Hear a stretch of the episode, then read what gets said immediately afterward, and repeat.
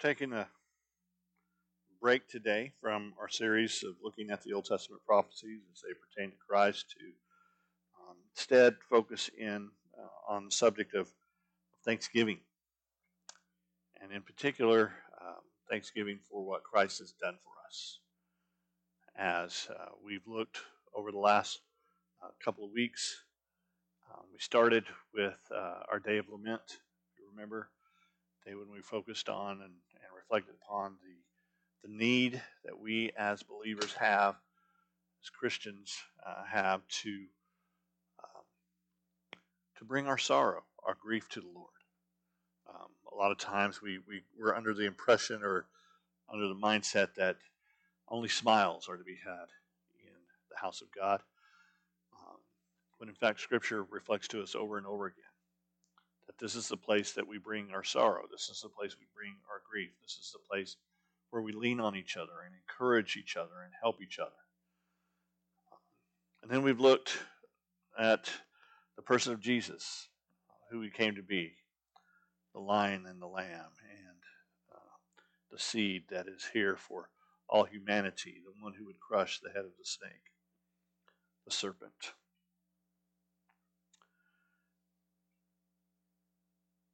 But I didn't want to really head into the Christmas season in particular without stopping to reflect upon the cross.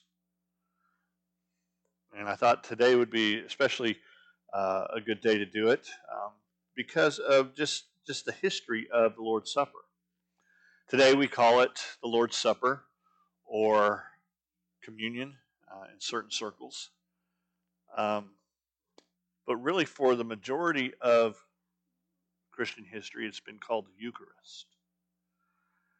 And the Eucharist, uh, it, that, that word comes from that it comes from uh, the New Testament. It's a Greek word, and it means thanksgiving.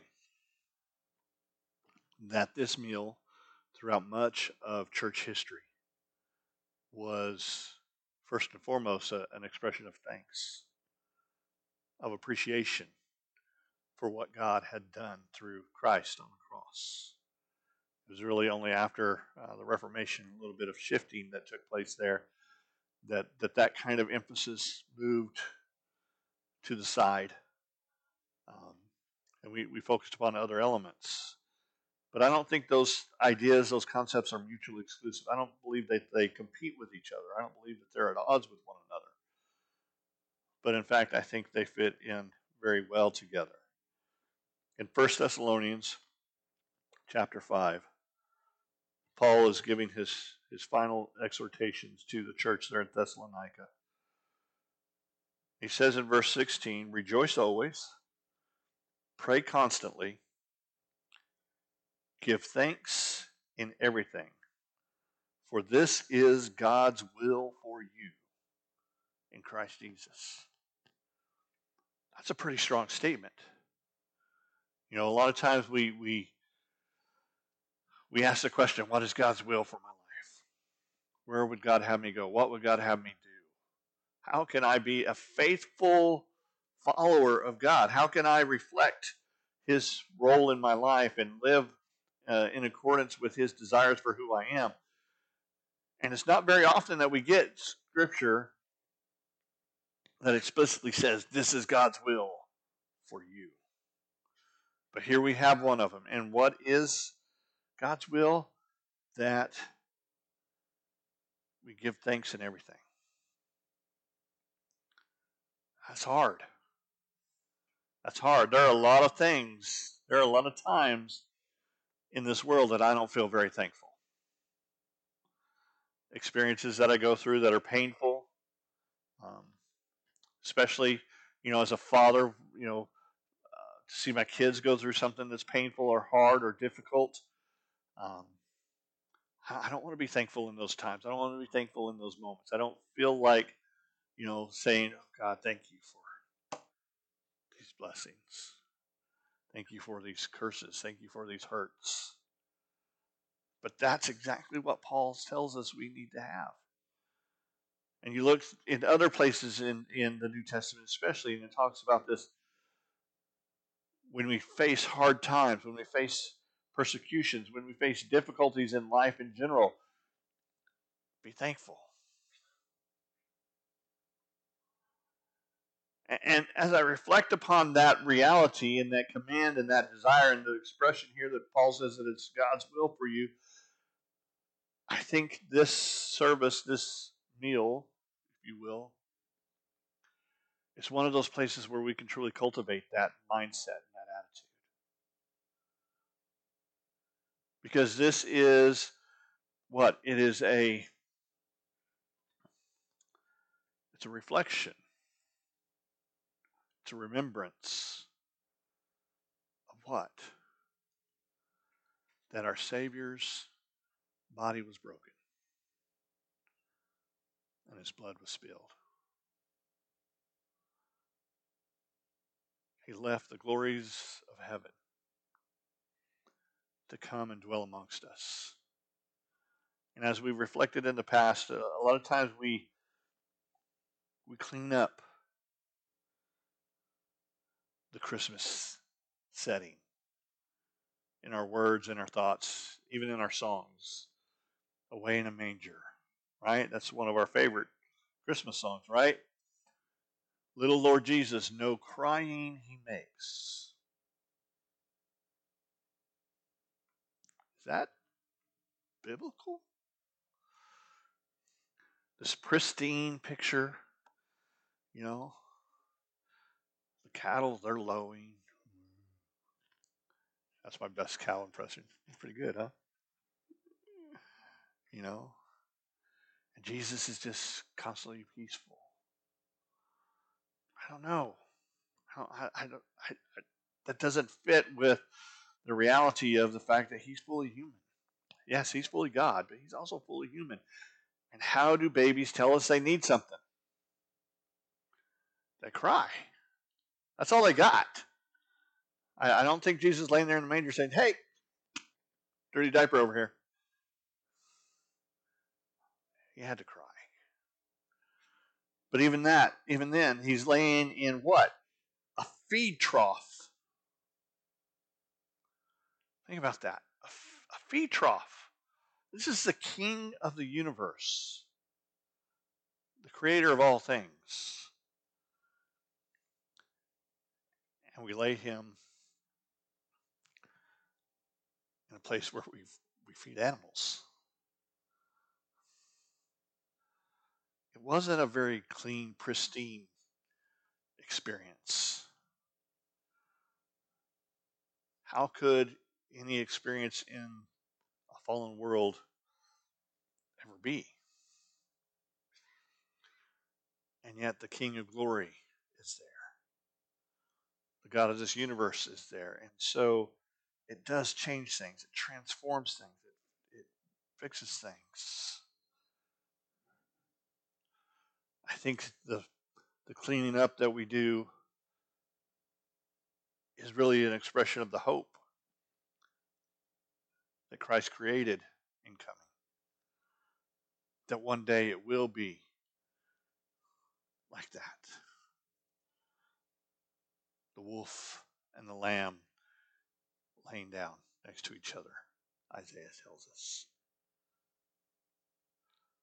We'll beat our swords into plowshares, which is a basic way of saying we won't have any need for any kind of military weaponry at all anymore. Ezekiel portrays that new situation as as living in a city with a name Yahweh Shammah, which means Yahweh is there. God is there. He's in the midst of it. He's in the middle of it, and we're fellowshipping with Him. But we can't get to that. We could never get to that except through the cross and what Christ came to do. His broken body, his spilled blood. So, how do we develop thankfulness? How do we express it? We see, number one, the, the value of what Christ accomplished. He did something no one else could ever do.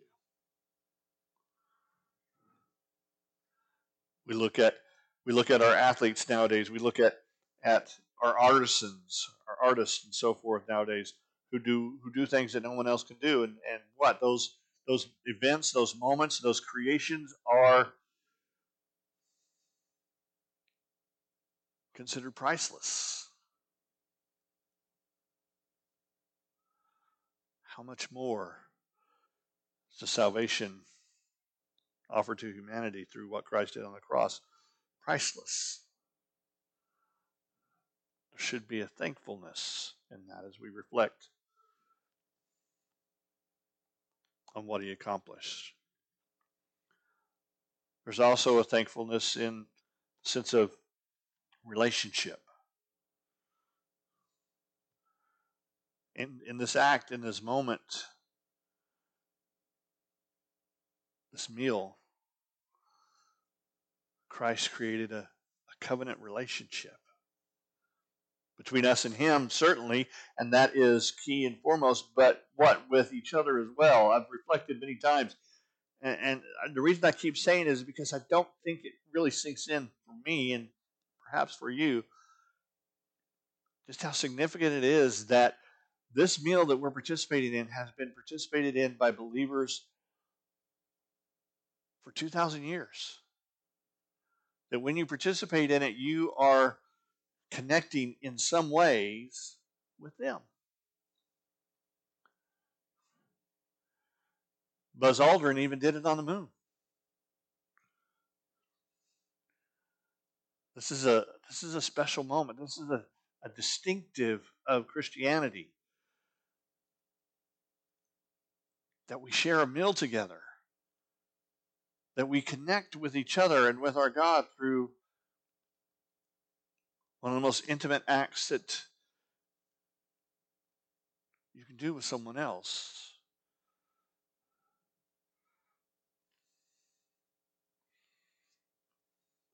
So we can be, we can cultivate our, our thankfulness by seeing the worth. We can cultivate our thankfulness by seeing the relationships that it creates. We can cultivate our thankfulness through the habit of responsiveness. Paul in 1 Corinthians says, Do this as often as you meet. And some interpret that to mean we should have the Lord's Supper every time we meet. We don't interpret it that way, but the idea, the concept is there nonetheless that when we come together, we what? We reflect upon, we repeat the truth of what Christ has accomplished. We sing songs that proclaim his Christhood.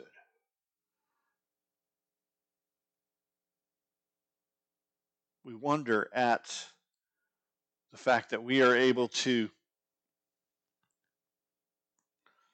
share in his reward, to become sons and daughters of God. This habit is more than just ritual, it's more than just repetition.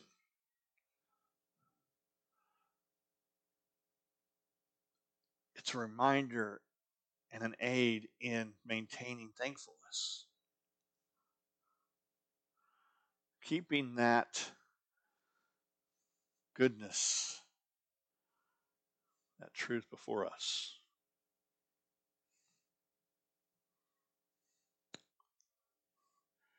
In order for us to truly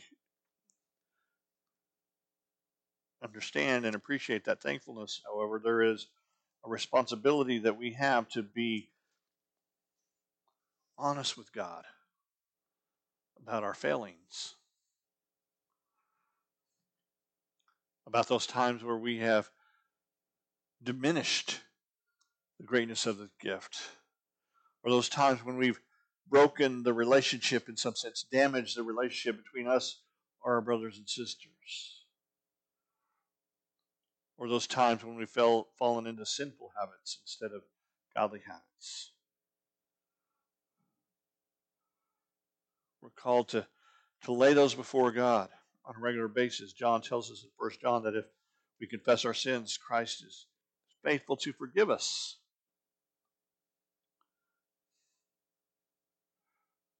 Paul encourages us in 1 Corinthians 11 to take this meal in, in a way that, that's, that's worthy. And that doesn't just mean that we've dealt with our sin, that means that we're reflecting upon its purpose and its place and its position and its role in the unity of the church. But there is certainly a sense in which we need to take seriously our sin first. Can you truly be thankful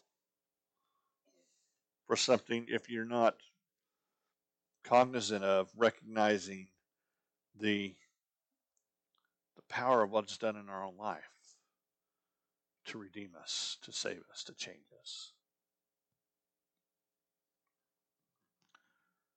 And so before we take part in the Lord's Supper this morning, it's important for us to, to spend some time just in reflection before God.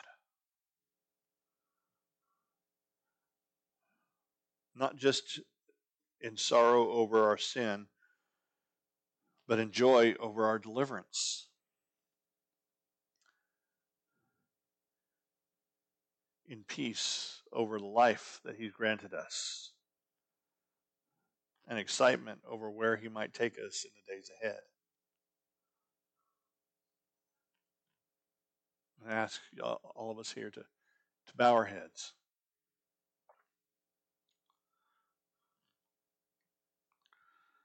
And just spend some time reflecting right now on what God has, has called you to, what God has brought you through. What has God showed you in recent days about your relationship. And if he hasn't shown you something, that's most likely because you have disconnected in some way.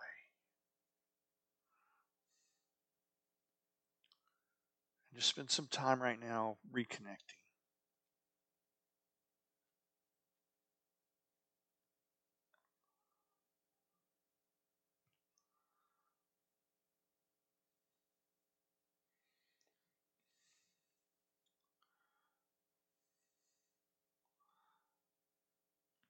And ask our worship team to come on up. As we transition into this invitation time, I want each of us to take what God has shown us, what God has communicated to us in this time, in this moment, and to be responsive no act of thankfulness is complete until we have responded.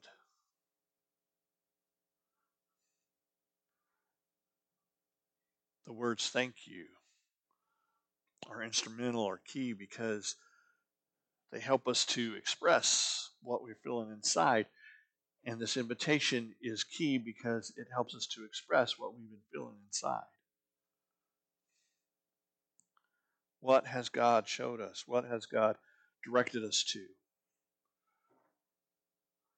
What relationship is present in our life that needs to be repaired or restored? What encounter lay before us that God has laid on our heart that we have pushed to the side or ignored for too long? What decision or commitment has been weighing on our hearts and minds that we haven't been obedient to follow through with.